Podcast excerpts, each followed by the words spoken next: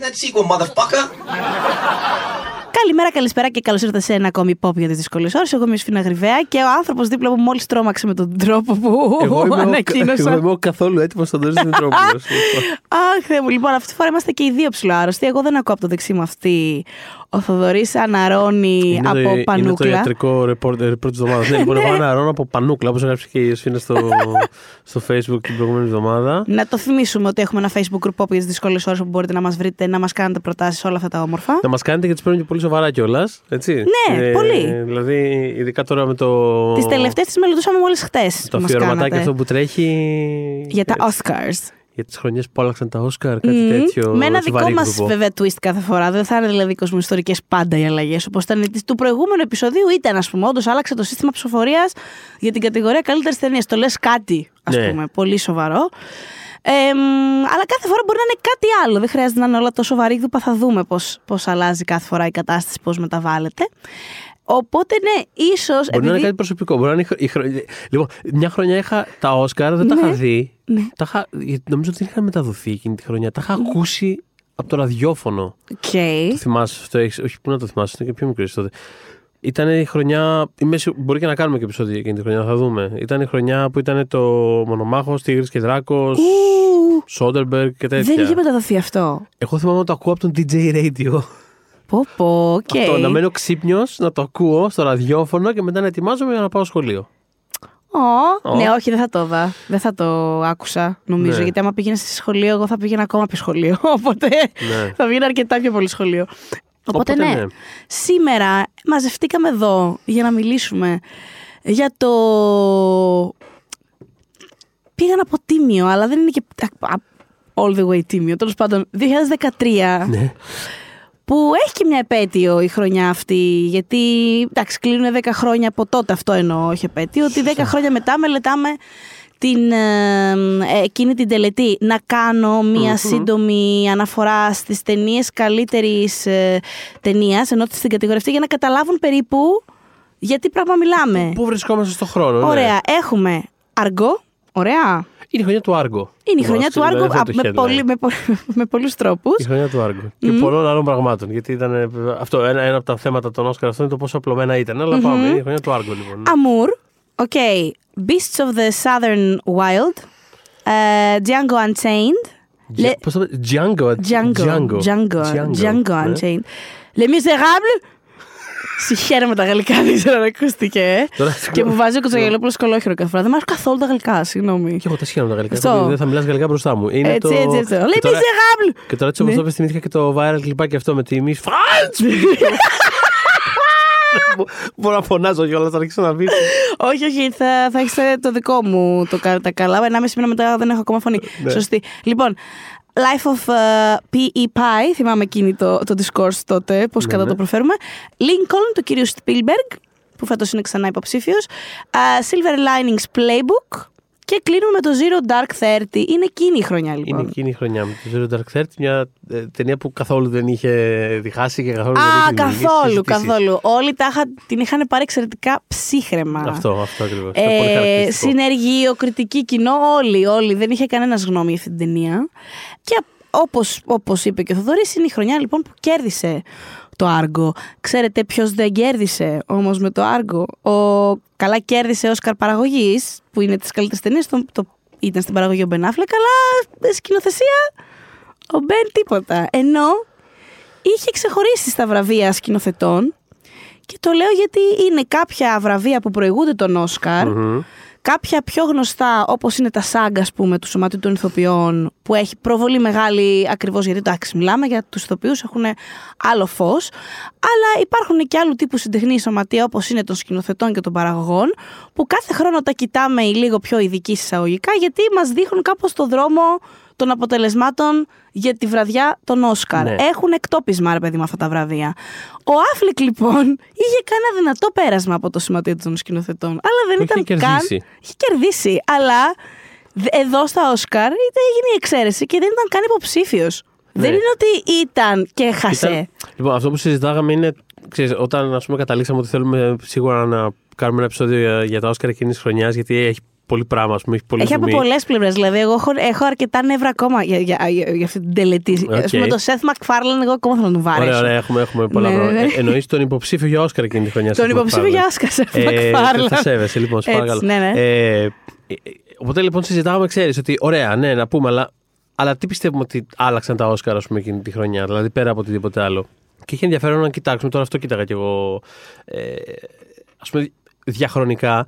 Έχει ενδιαφέρον ότι ξέρεις, πάντα υπήρχε ε, αυτή, αυτή η ιδέα, ρε παιδί μου, του πόσο συνδεδεμένες είναι οι κατηγορίες ε, ταινίες και σκηνοθεσίες. Πολύ σωστά. πήγαιναν ζευγαράκι, ότι ήταν πολύ σπάνιο να χωριστούν. Ξέρεις, ότι όταν ας πούμε πήγαινε το ένα σε μια ταινία και το άλλο σε άλλο, ήταν κάπως...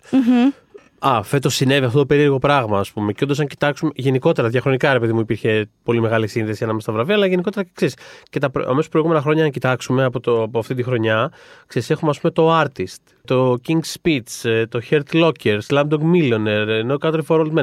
Πάει Ναι. σερή χρονιών πριν, το Departed, ε, εντάξει, ψ- πριν πάει με τον Brokeback Mountain, θα μιλήσουμε γι' αυτό, πάλι το Αγγλί, ε, Million Dollar Baby, Lord of the Rings, δηλαδή γενικά υπάρχει Σε όλα ένα αυτά υπάρχει η σύνδεση beautiful mind, σκηνοθεσίας δηλαδή και. γενικά υπάρχει, είναι, τέλος πάντων, είναι κάπως σπάνιο ρε παιδί μου όταν σπάει αυτό το πράγμα, αλλά κάπως ειδικά μετά από αυτή τη χρονιά, κάπως έχει αποσυνδεθεί και κάπως έγινε πολύ συνηθισμένο πια το να Ναι. μην ακολουθείτε απαραίτητα. Δηλαδή μετά είδαμε πάρα πολλές. Δηλαδή πριν από αυτή τη χρονιά λοιπόν υπήρχε αυτό το σερί. Από την επόμενη χρονιά αρχίζει και σπάει. Δηλαδή έχουμε. ε, από αυτή τη χρονιά που έσπασε και πολύ βία κιόλας όπως θα πούμε. Δεν ήταν καν υποψ- δηλαδή η ταινία που κέρδισε το καλύτερη ταινίας δεν ήταν καν υποψήφια για σκηνοθεσία. Να κάνω μία παρένθεση πριν, γιατί αυτό έχει Ναι. ενδιαφέρον που πας να πεις Ναι. για τα υπόλοιπα χρόνια. Να Ναι. κάνω μία παρένθεση και να πω ποιες ήταν μέχρι τότε οι ταινίες που κέρδισαν καλύτερη της ταινίας χωρίς να Χωρίς είναι να είναι καν καν υποψήφιες. υποψήφιος. Λοιπόν, ακούστε τώρα. Ναι. Του Affleck λοιπόν το Argo είναι μόλις το τέταρτο. Φιλμ. Έχουμε το Wings το 1927, Ναι. δεν ήταν υποψήφιος για σκηνοθεσία. Το Grand Hotel του 1932 και το Driving Miss Daisy το 89. Από τότε είχε άνθρωπος, από τότε είχε ταινία να κερδίσει καλύτερες ταινίες χωρίς να είναι καν να είναι καν υποψήφιος ο υποψήφιο. σκηνοθέτης της. Που Σκηνοθετία. ουσιαστικά βγάλει το Driving Miss Daisy, ας πούμε, σαν, δηλαδή και το δεις σαν, ε, ξέρεις, σαν μια random εξαίρεση, ξέρω εγώ. Στην ουσία πρέπει να πάμε πίσω στα 30 Στα δηλαδή, 30. που ξέρεις, αυτά δεν, με- δηλαδή τότε, τότε ξεκίναγε αυτό το πράγμα. Δεν, κανείς Ακριβώς, δεν είχε... ακριβώς. Φέτος έχουμε 97, 95 συγγνώμη, χρόνια Όσκαρ. Δηλαδή είναι ένας θεσμός ο οποίος είναι πολύ μεγάλος. Ενώ είναι 97, 95. Τι έχω πάθει με το 97, παιδιά; λοιπόν, 95 χρόνια είναι πολλά. Αλλά όπως λέει, εντάξει, 2030 ήταν στα σπάργανα, ας πούμε. Α. Για πες λοιπόν. Τίποτα. Μετά, δηλαδή, έχουμε αυτή τη χρονιά που σπάει η σύνδεση των κατηγοριών και μετά, σερή έχουμε την επόμενη χρονιά Gravity στη σκηνοθεσία. Που το κέρδισε το Oscar καλύτερης ταινίας στο 12 χρόνια σκλάβος. Μετά, εντάξει, έχουμε Birdman που έκανε τον double. Μετά έχουμε το Revenant στη σκηνοθεσία, νιάρι του. Έκανε back to back, γιατί αν όχι, ο νιάρι του ποιος; Αχ, Θεέ μου, δεν μπορώ δεν καθόλου. κέρδισε το καλύτερη ταινία, το είχε πάρει το Spotlight. Μετά έχουμε το La La Land που κέρδισε το καλύτερη ταινία στο Moonlight. Δηλαδή, ξαφνικά μέσα σε, τε- μέσα σε πέντε χρόνια, τέσσερις φορές σπάει αυτό το πράγμα. Και μετά είναι κάτι το οποίο τέλος πάντων συμβαίνει. Δηλαδή, μετά ξανασυνέβη με το Ρώμα που κέρδισε φυσικά το Green Book. Ε, έχουμε το Power of the Dog που μάλιστα το μόνο του Oscar ήταν το σκηνοθεσια Ε, ενώ το καλύτερης ταινίας το κέρδισε εκείνη τη χρονιά. Ποιος κέρδισε στη χρονιά του Ε, Power η of the τε- η Dog? ταινία που δεν υπάρχει. Άρα το CODA. Το Λοιπόν, CODA. ναι, ναι, το CODA είναι ε, πολύ καλό τέτοιο παράδειγμα. ναι, ναι, ναι. Δηλαδή που πήρε καλύτερη ταινία. Ε, Ξαναλέω ότι μου αρέσει το CODA. ναι. Απλά ξέρεις, φάση. Τι φάση. ναι. Ε, οπότε ναι, βλέπουμε ότι τέλος πάντων, έχει συμβεί μέσα σε μια δεκαετία όσες φορές ενδεχομένως δεν είχε συμβεί. Τέλος πάντων, μπαίνουν διάφοροι παράγοντες σε αυτό, αλλά τέλος πάντων έχει πάρα πολύ ενδιαφέρον ότι τη χρονιά αυτή που είμαστε τώρα. Ξέρεις, σπάει με ένα πάρα πολύ βίαιο τρόπο και νομίζω κιόλας ότι. Νομίζω ότι εν τέλει το βοήθησε το Άργο να κερδίσει το Oscar καλύτερης ταινίας, το γεγονός ότι δεν είχε προταθεί στη σκηνοθεσία. Εν τέλει, μάλλον. Έτσι, δηλαδή. Γιατί νιώθω ότι αναπτύχθηκε πάρα πολύ άμεσα ένα storyline του στυλ. Ο καημένος ο Μπενάφλεκ, ρε Αυτό, παιδιά. ο είναι καημένος δυνατόν, ο Ben δηλαδή. Affleck. Ο Αυτό- καημένος ο Μπενάφλεκ που δεν τον προτείνεται και σκηνο... Λες και ξέρεις. Έπρεπε. Ποιος την έκανε αυτή την ταινία, παιδιά. Εγώ αυτό θυμάμαι. Δηλαδή, άρθρα επί άρθρων και γενικότερα συζητήσεις ιντερνετικές του στυλ. Εντάξει, ξέρουμε όλοι όλο το, το, το background του Ben Affleck. Ναι, είναι ε, λίγο γελίος. υπήρχε και αυτό μέσα στη συζήτηση. Ότι ναι, είναι, είναι ο άνθρωπος που κάποτε έκανε εξώφυλλα ε, με μούσκουλα για το ζήλι, ας πούμε, και αυτό. Και αλλά, αλλά πρέπει να το πληρώνει ακόμα αυτό. δηλαδή ότι, ότι κάπως η Ακαδημία είχε ήθελε λίγο να, το κάνει, να τον κάνει το comeback kid, ας πούμε, αλλά ταυτόχρονα όχι αρκετά ώστε να τον έχει και στην κατηγορία σκηνοθεσίας. Κάπως έτσι. Πιστεύεις ότι το... είχε παίξει τέτοιο πράγμα ρόλο; Εγώ νομίζω ότι ήταν σχετικά προσωπικό, να σου πω την αλήθεια. αλήθεια. Ε, δεν ξέρω αν ήταν στη βάση που το έθεταν τότε, ότι επειδή είχε. Κοίτα, Νο... είχε κιόλας τότε, γιατί τότε επειδή μου ο, ο, ο είχε κάνει ένα σερί. Περίμενε. Το, το The Town δεν θυμάμαι. Ήταν πριν ή μετά το Ήταν πριν, ήταν δύο χρόνια πριν. Οπότε έχει κάνει ένα σερί με τρεις, ας πούμε, καλές ταινίες. Mm. Ναι, το Gone Baby Gone που είναι τέλειο. Αυτό, αυτό εμένα μου αρέσει πολύ. Το Town. Εμένα μου αρέσει πάρα πολύ και το Town. Το Town, ναι, μια χαρά. Cool. Είχα περάσει φανταστικά. Ε... Και το ξανάδα το είχε στο Netflix μέχρι πρόσφατα και το ξανάδα ναι. και είναι το ίδιο φαν ακόμα. Ναι. Φαν. Και το Argo, it's fine. Δεν, ξέρεις, δεν τρελαίνω, δεν τρελάθηκα ποτέ. Δεν με, δεν με ενόχλησε ξέρω, ποτέ. Mm. Το βρίσκω σε καμία περίπτωση ταινία πια όσο καλύτερη. Mm. Δηλαδή, ξέρεις, το βάζω. Είχε καλό build απαγωνία ε, αυτή την υπόγεια. Αυτό μ' άρεσε. Πάνω απ' όλα στο Argo νομίζω αυτό μ' άρεσε. Mm. Ότι υπήρχε ένα sense of urgency, ενώ στην ουσία είναι μια αργή ταινία. Κάπως είχε, είχε φέρει καλά αυτό το, το υποδόριο ότι όλο ένα και κάτι μπορεί να συμβεί, ας πούμε. Ε. Ενώ απ' έξω ήταν και, ήταν και αστεία. Πέρα από αρχή. Ναι, ναι, ναι, Argo fuck yourself και τέτοια που. το οποίο ήταν καλό. Δηλαδή είχε μείνει σαν ατάκα για ένα διάστημα νομίζω, το Argo fuck yourself. Νομίζω 50% πήρε το Oscar καλύτερη ταινία λόγω της ατάκας Argo fuck yourself. 50% επειδή δεν ε, προτάθηκε σκηνοθεσία. Απίστευτες λέει και όλες ιστορικές ανακρίβειες ταινία. Δηλαδή το έχει ξεσκίσει για να είναι σαν ταινία. Αυτό που μου αρέσει εμένα, που είχε έτσι μια αγωνία υπόγεια, apparently ε, ποτέ ξέρω εγώ στην αληθινή. Ναι. Ναι, ξέρεις. Εντάξει, ήταν και λίγο ότι άχ, σκηνοθέτει τον εαυτό του. Ναι. Πάλι. Κά, Κάπως. Ε, ναι, εγώ νομίζω ότι έπαιξε, προς, έπαιξε ρόλο ο ίδιος ως περσόνα. Έπαιξε. Μπορεί, μπορεί και αυτό, γιατί εντάξει, ο κλάδος των σκηνοθετών είναι και λίγο. ενδεχομένως σε σχέση με άλλους κλάδους. Ξέρεις, είναι λίγο, λίγο πιο αισθητικό. Τώρα για τα Όσκαρ μιλώντας mm. πάντα, οπότε ξέρεις, δεν είναι ότι θα δεις τον Πέτρο Κώστα εκεί μέσα να προτείνεται για Όσκαρ. Όταν λέω Εστέτ, πάντα πολύ σχετικά είναι όλα. Ε, Όχι, οπότε, καταλαβαίνω τι θες να πεις. Ναι, οπότε ίσως και να παίξει ρόλο. και το ότι mm. βάζουν και πιο συχνά έτσι λίγο κάτι μη προφανείς, μη αγγλόφωνου απαραίτητα.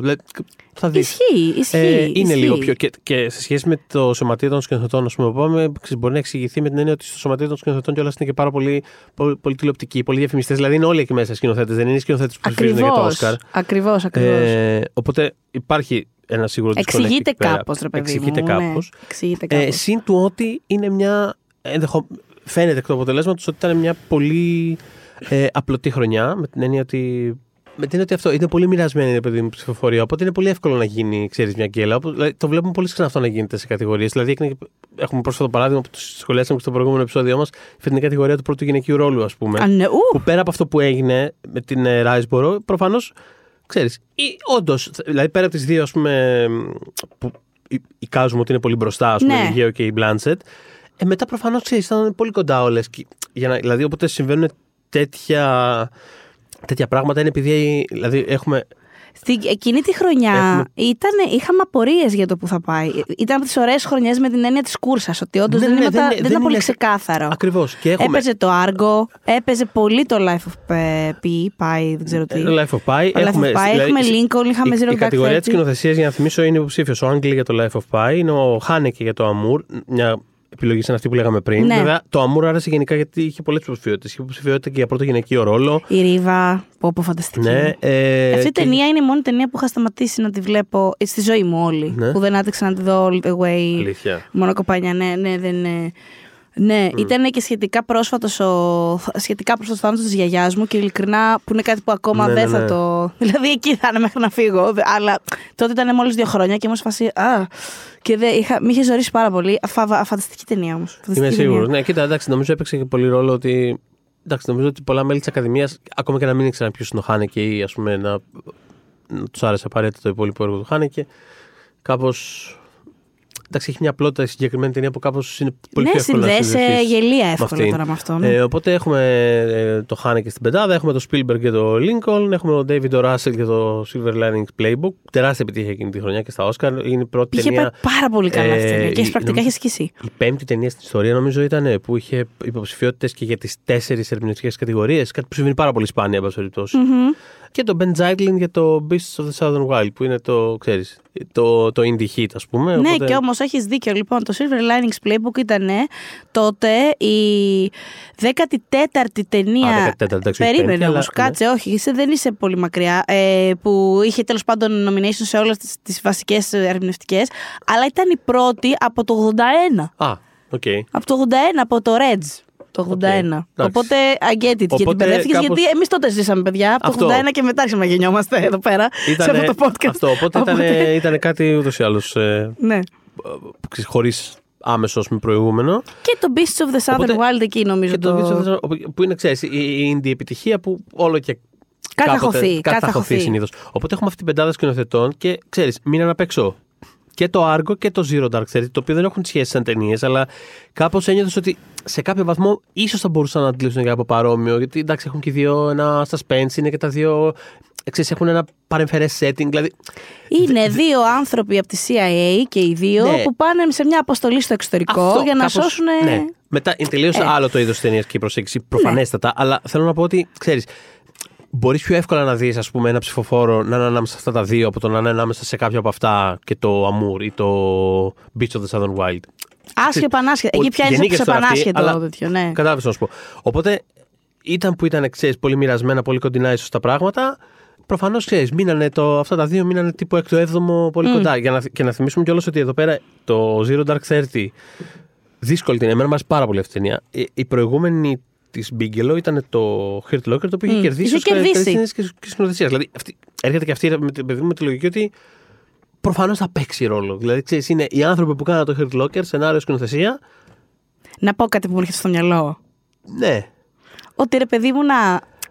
Τώρα εντάξει, μπορεί να είμαι πάλι γκρινιέρι είναι, αλλά ας πούμε, όταν πάρει κάποιος Όσκαρ σκηνοθεσίας. Mm-hmm και μιλάμε για άντρες, γιατί είναι ελάχιστες γυναίκες που το έχουν καταφέρει τώρα. Όχι απλά ελάχιστες, δηλαδή που δεν μπορούμε να τις μετρήσουμε στο. Δεν ξέρω, δεν ξέρω, δεν ξέρω τι εννοείς. Έχω, έχω κερδίσει τα δύο από τα τρία τελευταία. Δηλαδή, πόσα θέλετε πια; Πόσα θέλουμε έτσι. Μετά θεωρείται κάπως δεδομένο ότι αν η επόμενη σου ταινία είναι καλή, πετυχημένη, σύμφωνα με κάποια μέτρηξ, θα μπει στην κατηγορία σκηνοθεσίας. Ναι. Και η, και ολόκληρη Μπίγκελο που είχε την αφήγη, το, είχε το αφήγημα πια. Την Πόπο, η πρώτη γυναίκα που πήρε, που ήταν πρόσφατη τελευταία της ταινία ναι. και που καινούργια της πήγε και πρακτικά καλά. Πήγε και στην κριτική καλά. Εντάξει, βέβαια είχαμε όλο αυτό το discourse στο περίεργο, αλλά μπήκε η ταινία στι καλύτερε ταινίε. Δεν ήταν στη σκηνοθεσία. Δηλαδή δεν ναι. μπορώ να μην το δω. Είναι εκεί. Μου το δίνεις εκεί, δεν μπορώ να μην το παρατηρήσω. Συνέχισε όμως, δεν διέκοψα. Ναι. ναι, οπότε είναι αυτό το άπλωμα, το περίεργο δώσουμε το μοίρασμα. Οπότε ξέρεις, κάνει έτσι και μένει έξω. Αυτό πιθανότητα μπορεί να ήταν έκτος. Ναι, πολύ πιθανό. Εν τω μεταξύ, έλεγα στο Θεοδωρή ότι δεν ξέρω ποιος θυμάται, φαντάζομαι θα θυμάστε. Όταν κέρδισε το άργο το καλύτερης ταινίας και ανέβηκε πάνω στη σκηνή μαζί με όλο το, το κρού, όλο το αυτό. Ο άνθρωπος ήταν χεσμένος από τη χαρά του. Δηλαδή ήταν ειλικρινά χεσμένος από τη χαρά του. Έβλεπες τώρα, ξέρετε, όταν ένας λέοντας είναι πάνω σε μια σκηνή, είναι στο natural habitat. Δηλαδή όλα τα φώτα πάνω τους, όλα. Δηλαδή εκεί πρέπει να ζει ο Μπενάφλεκ. Οπότε είχε καταχαρεί και ευχαριστούσε όλο τον κόσμο με ένα λαχάνιασμα απίστευτο. Και είχε γυρίσει στην Τζένιφερ Γκάρνερ και ήταν σε φάση. Αγάπη μου! Ένα τέτοιο. Τζένιφερ! Που είναι δύσκολα τα πράγματα, αλλά δεν θα ήθελα ποτέ να είναι με άλλον πιο δύσκολα παρά μόνο από με σένα. Ένα τρελό τέτοιο πράγμα που το βλέπεις και έλεγες. Νιώθω ότι καλό πράγμα της είπες στην πραγματικότητα. Απλά δεν ξέρω, μήπως it's not the time. Τέλος πάντων, ε, δεν έπρεπε να είμαστε εκεί μπροστά για αυτό το πράγμα. Τέλος πάντων, ναι. Ωραίο love story αυτοί οι δύο. Εντάξει, τώρα πάμε με άλλη Τζένιφερ. Μια χαρά. Ωραίο το, το love story και το δεύτερο. Ωραίο. Πάει στις Τζένιφερ. Του αρέσουν οι Τζένιφερς, δεν έχετε παρατηρήσει. Ναι. Το έχω παρατηρήσει. Ε, δεν είναι. Κανείς μας το έχει παρατηρήσει. Ναι. Μόνο εγώ ότι πάει με τις Τζένιφερς.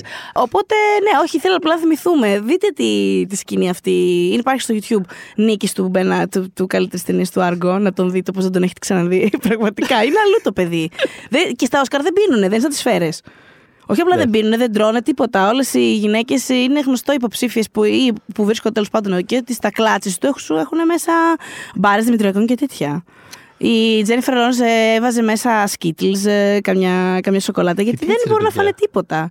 Τι; Γιατί έτσι λέω. Γιατί δεν τους ταΐζουν, παιδί μου. Δεν έχει ικανό διάλειμμα στο να βγεις μέχρι τον μπαρ να πας να φας και να μπεις μέσα. Δεν υπάρχει αυτό. Χωριά που ξέρετε ότι τα πληρώνεις το ποτό σου, ε; Στα Όσκαρ το ξέρετε αυτό. Τι, το, το μπαρ που είναι απ' έξω Ναι. Έχει μπάρα απ' έξω. Το οποίο φαίνεται. Δηλαδή και επειδή σας έχω ξαναπεί ότι αυτό το πράγμα γίνεται απλά σε ένα μολ. Είναι ειλικρινά ένα μολ. Δεν είναι τίποτα ιδιαίτερο. Είναι ένα θέατρο μέσα σε ένα μολ σαν το δικό μας. Ε, κοντά στείνεται ένα μπαράκι που μπορείς να πιεις το απεριτήφ σου έτσι, πριν μπεις στην τελετή εκεί θα το πληρώσεις. Πας σε ένα μπαρ στο ρομάντσο, ρε παιδί μου, και στείλουν ναι. δίπλα το περιπτεράκι εκεί πέρα με τις μπύρες, έτσι, τα γρήγορα. Αυτό. ναι, αλλά θα, το, θα πληρώσει το ποτό σου. Δηλαδή, ο Λάρντο Ντικάπριο που θα ναι. πάει εκεί για να πιει ένα γρήγορο ουίσκι πριν μπει στην αίθουσα, θα το πληρώσει το ουίσκι. Ναι. Το οποίο σε όποιον το λέω δεν με πιστεύει. Και είναι σε φάση, μα καλά, δεν μπορούν να βρουν χορηγό ένα ποτό. Σίγουρα μπορούν, αλλά για κάποιο. Δεν μπορεί να μην μπορούν. Αλλά δεν γίνεται. Για κάποιο... Κάπως θα εξηγείται ότι πληρώνεις το ποτό σου στα Όσκαρ. Γιατί φαίνεται θεότρελο. δηλαδή, ειλικρινά, ωραία, θέλω να πάρω τον πρόεδρο, την πρόεδρο νομίζω πια, και να της πω τι, η φάση σου ποια είναι με το. Να κάτι. Από κάπου να βγουν τα έσοδα, Ιωσήφινα. Σωστά. Πραγματικότητα δεν έχει αυτό το πράγμα. Οπότε από κάπου να βγουν τα έσοδα. θα βγουν τον Λεωνάρντο Τικάπριο που πληρώνει το ποτό του. Θα πληρώσει το ποτό του, Λεωνάρντο λοιπόν. Μην είσαι τσαμπατζής. Τόσα private flights παίρνεις και μετά μας λες για το περιβάλλον. Νομίζεις δεν ξέρω τι κάνεις, Λεωνάρντο Τικάπριο. Εσύ μας ακούς, έχουμε καταλάβει. Άντε, μπράβο. Λοιπόν. Ε... Λοιπόν. Ναι. Οπότε, έχουμε λοιπόν. Πες, νιώθω ότι κάτι πάει Απολύτως τίποτα. Περιμένω να δω πώς θα ε, συνεχίσεις τη σκέψη σου. Θα, θα την ξεδιπλώσεις. Ε, όχι, η σκέψη μου είναι λοιπόν ότι στη σκηνοθεσία γίνεται αυτό ναι. που είπαμε. Δημιουργείται, λοιπόν, νιώθω, ξέρεις, αυτά τα πράγματα είναι λίγο όπως τα θυμόμαστε, που τώρα ξέρεις δεν είναι, δεν είναι κάτι χειροπιαστό να ψάχνει το βρεις κτλ. Αλλά τέλος πάντων, όσοι ήμασταν εκεί, το θυμόμαστε. Ότι κάπως είχε αναπτυχθεί ρε παιδί με αυτό το πράγμα. Το, το τι, αυτό θυμάμαι. Να με ενοχλεί κιόλας. Τι τις έχουν κάνει με όλε τι μαλακισμένες. Να με ενοχλεί κιόλας με προσωπικά γιατί είμαι σε φάση. Κοίταξε να δεις. Ο Μπεν Αφλεκ δεν είναι ούτε ο Μίκαελ Χάνεκε που είναι επίσης υποψήφιο. Ναι. Δεν είναι ούτε η Κάθριν Μπίγκελο που σκάβει δεκαετίες εκεί πέρα, μπας και την τιμήσουν επιτέλους. Mm. Δηλαδή θέλω να πω, είναι ο Μπεν Αφλεκ. Mm. Δεν ναι. έχει πρόβλημα, θα επιζήσει. Είναι ο Μπεν Αφλεκ. Έχει κάνει τρεις ταινίες που αρέσουν σε όλους it will be fine. Οπότε ξέρεις, πραγματικά ήμουν σε φάση. Δεν έγινε τίποτα. Μπορούμε, δεν έγινε και τίποτα στην τελική. Δεν, πραγματικά, δεν, δεν πειράζει. Έχω σου χειρότερα πράγματα. ε, οπότε είχε αναπτυχθεί αυτό το, ξέρεις, τι του κάνω του παιδιού τέλος πάντων και κάπως πήρε φόρα πάρα πολύ το υποψηφιότητα του Άργο, το οποίο εν τέλει κερδίζει καλύτερη ταινία, ναι. έχοντας μόνο. Που για ένα διάστημα δεν ίσχυε καθόλου αυτό το πράγμα. Για ένα διάστημα, ξέρεις. Νιώθω ότι ξέρεις, το καλύτερη ταινία πήγαινε πακέτο με 5-6 ακόμα Όσκαρ κάπου. Ναι. Δηλαδή, ου, ε, ου. Εδώ λοιπόν κερδίζει καλύτερη ταινία έχοντας πακέτο μόνο το, το, το, σενάριο και το μοντάζ. Καλή τριπλέτα βέβαια, ισχυρή έτσι. Ναι, ναι, ναι, ναι, ναι, είναι τα δυνατά. Είναι δυνατά χαρτιά αυτά. Αλλά παρόλα αυτά είναι αυτό. Είναι Όσκαρ καλύτερης ταινίας μόνο με τρία Όσκαρ. Έχουμε άλλες ταινίες που κέρδισαν, όχι άλλες. Το Life of Pi κέρδισε τέσσερα Όσκαρ εκείνη mm. τη βραδιά. Οπότε... Θεωρώ δεδομένο ότι σε αυτό το podcast ότι μας αρέσει περισσότερο το Life of Pi από το Argo. Έτσι. Εμένα μου αρέσει το περισσότερο το Life of Pi από το Argo. Χωρίς να το θεωρώ πούμε, το tier Angli ή οτιδήποτε. Αλλά μου αρέσει ε, Το είχα αγαπήσει εγώ. Το είχα, το είχα ευχαριστηθεί και είχα συγκινηθεί και πολύ. Ναι. Ναι, με είχε πιάσει δηλαδή. Ναι, ναι, ναι, στον καρίτσα μου. Πάταγε. Τάκ, πάταμε. Ναι. Οπότε, από τη στιγμή που αναπτύσσεται με φόρα το momentum ας πούμε, του Argo, πάμε καλύτερη ταινία κτλ. Συμβαίνει το εξής, ότι μένει η κατηγορία της σκηνοθεσίας μένει κάπως ορφάνη. Δηλαδή, μέχρι και τη βραδιά της απονομής δεν, υπήρχε πολύ μεγάλη αβεβαιότητα ως προς το ποιος θα κερδίσει. Δηλαδή, ναι, δεν ξέραμε. Συνήθως έχουμε κάποια αίσθηση, αλλά mm. ξέρεις, όταν, αυτός, όταν το φαβορεί για το καλύτερη ταινίας και αυτός που έχει κερδίσει και το σωματείο των σκηνοθετών δεν είναι καν υποψήφιος, είμαστε σε φάση. All bets are off, μάλλον. Ξέρουμε, πάμε. Για όλο, ό,τι γίνει έγινε. Οπότε μένει κάπως ορφανή, ας πούμε, κατηγορία. Έχουμε, έχουμε το Spielberg που. Νιώθω ότι το Lincoln πρέπει να το ξαναδώ. Νιώθω ότι το έχω δει ίσω τότε όταν είχε βγει, αλλά δεν το θυμάμαι, δεν το είχα εκτιμήσει. Πολλά Μου δεν. Μου αρέσει εμένα Νιώθω το ότι είναι ταινία που το τώρα θα μου αρέσει πάρα πολύ. Κάπως τότε το είχα αφήσει να περάσει mm-hmm, λίγο. Mm-hmm. Οπότε θέλω να το επισκεφθώ πάλι. Ε, έχουμε τον Ben Chaitlin που δεν θα κέρδιζε φυσικά Όσκαρ σκηνοθεσίας. Μίκαλ Χάνεκε δεν θα κέρδιζε Όσκαρ σκηνοθεσίας για πολλούς λόγους. Κρίμα, βεβαίως, δεν το συζητώ. Δηλαδή, από, ναι, αυτό το... για το Χάνεκε. από αυτή την πεντάδα νομίζω ότι. Ξέρεις, αλλά δύσκολο. Σε περιπτώσει, ε, David Russell, δηλαδή ξέρεις, οι ταινίες του δεν είναι. Δεν νομίζω ότι ξέρεις είναι η σκηνοθεσία που κάπως παίρνει. Ξεχωρίζει. Ναι, νιώθω ότι ναι. θα ήταν πολύ ρεπτό. Οπότε νιώθω ότι ξέρεις, φτάνοντας στη βραδιά θα ήταν ανάμεσα σε Άγγλια και Steven Spielberg. Δηλαδή νιώθω ότι εκεί μέσα θα έπαιζε. Και ναι, δεν ξέρω. Νιώθω ότι το Lincoln δεν είχε τόσο, μεγάλη, τόσο μεγάλο ενθουσιασμό από πίσω του. Ναι, είχε, είχε σε ό,τι αφορούσε τον Daniel Day-Lewis πάρα ναι, πολύ. Που κέρδισε και το τρίτο του Όσκαρ. Που κέρδισε και το τρίτο του Όσκαρ, που υπήρχε όλο από πίσω ότι προσπαθούσε ας πούμε, και πάλευε ο Spielberg να τον πείσει χρόνια και κάθε φορά κάνανε αλλαγή. Του τους στέλνει πίσω το σενάριο. Όχι, Ναι. δεν μου άρεσε το σενάριο. Τους στέλνει καινούριο draft και καινούριο draft και καινούριο draft και καινούριο draft. Και κάποια στιγμή ο Spielberg είπε ότι ήμουνα πάρα πολύ έτοιμος απλά να μπω από το παράθυρό του εκεί που θα κοιμόταν και να τον απειλήσω με τη ζωή του. Ε, οπότε κάποια στιγμή όντως πήρε ένα σενάριο στα χέρια του ο Daniel Day-Lewis και είπε Α, αυτό το παίξω. Τώρα μάλιστα. Τώρα μου άρεσε πάρα πολύ. Και έπαιξε και όλο αυτό με το method acting φυσικά που έστελνε emails με την. ε, Γραμμένα με πένα φτερού. με ε, πένα- Κάπως έτσι. Ναι, όχι, μιλούσα στη γλώσσα της εποχής, Ναι, γιατί ναι, ναι. υπήρχαν ειδηματισμοί φυσικά αυτό. Και ο- υπήρχε όλο αυτό, όπως πάντα υπάρχει με τον DDL. Αυτό από πίσω, ξέρεις, παίζει κάτι και πρέπει να ξέρουμε ακριβώς τη διαδικασία του κάθε φορά. Ναι, οπότε ναι, μεταξύ Λί και Spielberg θα. Οπότε ναι, έπαιξε εκεί πέρα, κέρδισε ο, κέρδισε ο Αγγλί. Πήγε μετά για μπέργκερ. Πήγε μετά για μπέργκερ. Υπάρχει μια από τις φωτογραφία. ωραιότερες φωτογραφίες στην ιστορία των Όσκαρ. Είναι ο Αγγλί με τον μπέργκερ του εκείνο το βράδυ. Α τη βάλουμε, να τη βάλουμε κάπου. Κάπου, θα θα τη βάλουμε. Κάπου, μέσα στο άρθρο που θα ενσωματώσουμε το ηχητικό, Ναι. κάπου θα το βρείτε. κάπου θα τη βάλουμε. Να πω και ένα- αλλιώς αναζητήστε την. Είναι πραγματικά υπέροχη. Πανε, πανέμορφη φωτογραφία. behind the scenes δικό μας περίπου. Υπήρχε, που δεν, Ναι. δεν, ευω- δεν ευωδόθηκε, δεν βγήκε τίποτα από αυτό. Πριν ε, χρόνια υπήρχε μια ιδέα, αν θυ- τη θυμάσαι καν αυτό το meeting, που ε, σκεφτόμασταν να κάνουν πριν νομίζω για τα 90 χρόνια Όσκαρ ήταν τότε Ναι. αυτό. Ναι, ναι. Με τον παλιό μας τον συνάδελφο τον ε, Μίχαλο, ο οποίος είχε την ιδέα να κάνουμε ένα ε, σαν table book. Το Ναι. θυμάσαι αυτό που θα δινόταν με το έθνος τότε που ανήκει στο, στον Όμιλο. Ναι, ναι, ναι, ταξίδεψες για τώρα. πολύ λίγο, ναι. Με ταξίδεψες. Για τα 90 χρόνια των Όσκαρ με μια φωτογραφία ανά έτος, Ναι, ναι, ναι. με ναι. μια μικρή περιγραφή που θα ήταν πολύ ωραίο. Όντως, Ωραία, σαν ωραία, δουλειά, άμα, ωραία. άμα αυτό το πράγμα είχε γίνει, δεν έγινε ποτέ. Και είχαμε πει για τη συγκεκριμένη χρονιά ότι θα βάζαμε τον Άγγλι με το, με το μπέργκερ. Κρίμα που δεν το κάναμε, δεν πέρναγε από το χέρια μου. Όχι τώρα από τα χέρια μα, αλλά θα το είχαμε κάνει φυσικά. Ε, αλλά ναι, να και κάτι που Πολύ ωραίο. ούτε εσείς ξέρετε, ούτε ο Θοδωρής θυμόταν. Αυτό, μέχρι- apparently. He was two years old. Αυτό. Αλλά άνετα θα το κρέμαγα σε αφίσα στο σπίτι μου. Εγώ το σκέφτομαι τώρα που το, συζητά... τώρα που το συζητάμε, Η επειδή δεν μπλουζάκι, έχω. σκέψου το μπλουζάκι αυτό επίσης. μπλουζάκι θα ήταν φατα- Ου, πιο ωραίο σε μπλουζάκι. Πολύ θα λειτουργούσε σε μπλουζάκι. Αχ, πρέπει να το κάνω τώρα αυτό. Ναι, Αχ, θα σκάσω έτσι την αναμετάδοση. Τέλεια. Τελειώσαμε. Ωραία, θα Έκλεισε. πάω να το τυπώσω. έκλεισε. Θα σου- Χωρίς πλάκα. Ναι. Χωρίς πλάκα. Ωραία, τέλεια. Όταν φτάνουμε πιο κοντά στη φετινή αναμετάδοση, θα σου, θα σου δείξω κι εγώ ένα μπλουζάκι που θα έχω φτιάξει. Οκ, οκ. το, το, το, το, το φυλάω και την κατάλληλη στιγμή. ε, Θες Τέλος πάντων. λίγο. αυτό που θέλω να πω, αφού Ναι. είμαστε εδώ πέρα λίγο, Ναι, θέλω ναι, να πω ναι, γιατί ναι. είναι το, το αγαπημένο μου οσκαρικό τρίβια ίσως. Μμ, είναι ότι ο Αγγλί κερδίζοντας. Θα πω από σπόντα, δεν το εννοώ αρνητικά γιατί τον αγαπώ πάρα πολύ γι' αυτό, αλλά καταλαβαίνουμε, στο context της χρονιάς καταλαβαίνουμε τι εννοούμε. Λίγο από σπόντα τέλος πάντων, με την έννοια του ότι ε, τώρα εδώ που είμαστε, ο Αγγλί θα το πάρει. Κάπως το Όσκαρ σκηνοθεσίας. Ε, καταφέρνει και κάνει κάτι εκπληκτικό. Ότι έχει, ο Αγγλί έχει δύο Όσκαρ σκηνοθεσίας, Ναι. τα οποία έχει κερδίσει και τις δύο φορές για ταινίες που δεν κέρδισαν το Όσκαρ καλύτερης ταινίας. Εντάξει, δηλαδή αυτό Ναι, κάπως... ναι, ναι, ναι, ναι, ναι, ναι. είναι ένα Έχει όμως ο συγχαρητήριο. Άγγλι δύο Όσκαρ. Βεβαίως, έχει δύο. Αυτό θα- Και λίγα είναι, έχω να σου πω. Έχει Αυτό. δύο Όσκαρ σκηνοθεσία. Και λίγα είναι αυτό. το φοβερό είναι ότι κανένα από τα δύο δεν είναι, ας πούμε, για το Τίγρη και Δράκος. Που ενδεχομένως είναι το πρώτο που ίσως σου έρχεται στο μυαλό. Είχε και πολύ μεγάλη οσκαρική επιτυχία. Ήταν που για 7-8 Όσκαρ. Πώς Και ήταν. εισπρακτική και όλα. Ήταν, πάντα. ε, Ζούσαμε σε vibe Τίγρη και Δράκος εκείνη τη χρονιά. Ναι, ναι, ναι. Ήταν Φοβερό αυτό που είχε γίνει. Ε, οπότε ξέρεις, Για κάπως όποιον το ίσως θυμάται. νιώθει ότι. Α, ένα από τα δύο θα είναι το Τίγρη. Δηλαδή, άμα σου πω out of context αυτό το τρίβια, ας πούμε τώρα, ε, το πιθανότερο είναι ότι θα σκεφτείς Ε, το Τίγρη και Δράκο Το θα ήταν Tigris, από τα ναι, δύο. ναι, Έτσι, ναι. δηλαδή, κάπως. Ε, Της- όχι. όχι. Ε, τη χρονιά εκείνη είχε κερδίσει ο Σόντερμπεργκ το Όσκαρ, οπότε από μένα it's fine, δεν πειράζει. ναι, ναι, ναι. Ε, αλλά είχε. Ναι, το έχει κερδίσει λοιπόν για το Life of Pi και την άλλη φορά ήταν φυσικά για το Brokeback Mountain που το Oscar καλύτερης ταινίας είχε πάει Χριστέ μου. στο αγαπημένο όλων το Crash. Αχ. Ε, θέλω να πω ότι και γενικότερα όταν βλέπουμε τον Άγγλι να κερδίζει Oscar, Oscar καλύτερης Αχ, νευριάζω, ρε, αυτό κάτι, σκέφτομαι. κάτι θα έχει γίνει εκείνη τη βραδιά. Δηλαδή είναι λίγο. Κάτι, κάτι έχει πάει Κάτι έχει πάει ψιλοστραβά. Πιάσε κόκκινο να μην τσακωθούμε το στραβά. Ε, όχι, Ε, δεν τσακωθούμε. λοιπόν, Λίγο και πορτοκαλί αυτό, αλλά εντάξει. θέλεις λίγο, πολύ λίγο. Δεν νιώθω κάποια βαθιά ανάγκη. Απλά Αχα. θέλω να το προσπεράσουμε. Να μιλήσουμε λίγο για το Les Miserables εκείνης της χρονιάς και αυτό που είχαμε βιώσει. Λοιπόν. Εκεί- Εκείνη τη χρονιά που κάπου. Εσύ ρε, παι- ωραία. ωραία. Βλέπεις, βλέπεις τους αθλίους. Το βλέπεις. Ναι, Γνωρίζοντας ότι. ή- Εσύ, μάλλον γνωρίζοντας ήδη ότι η Αν Hathaway είχε να φάει 32 χρόνια για το ρόλο Όχι, δεν και όταν ήξερα. πήγε να φάει. ναι. Επειδή δεν το άτυχε το σώμα της.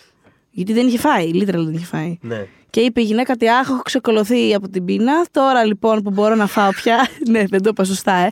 ε είχε παραγγείλει, λέει, πέντε πίτσες, κάτι ακραία πράγματα. Τι είχε παραγγείλει, Κάτι πίτσες, κάτι τέτοια. ναι, ναι.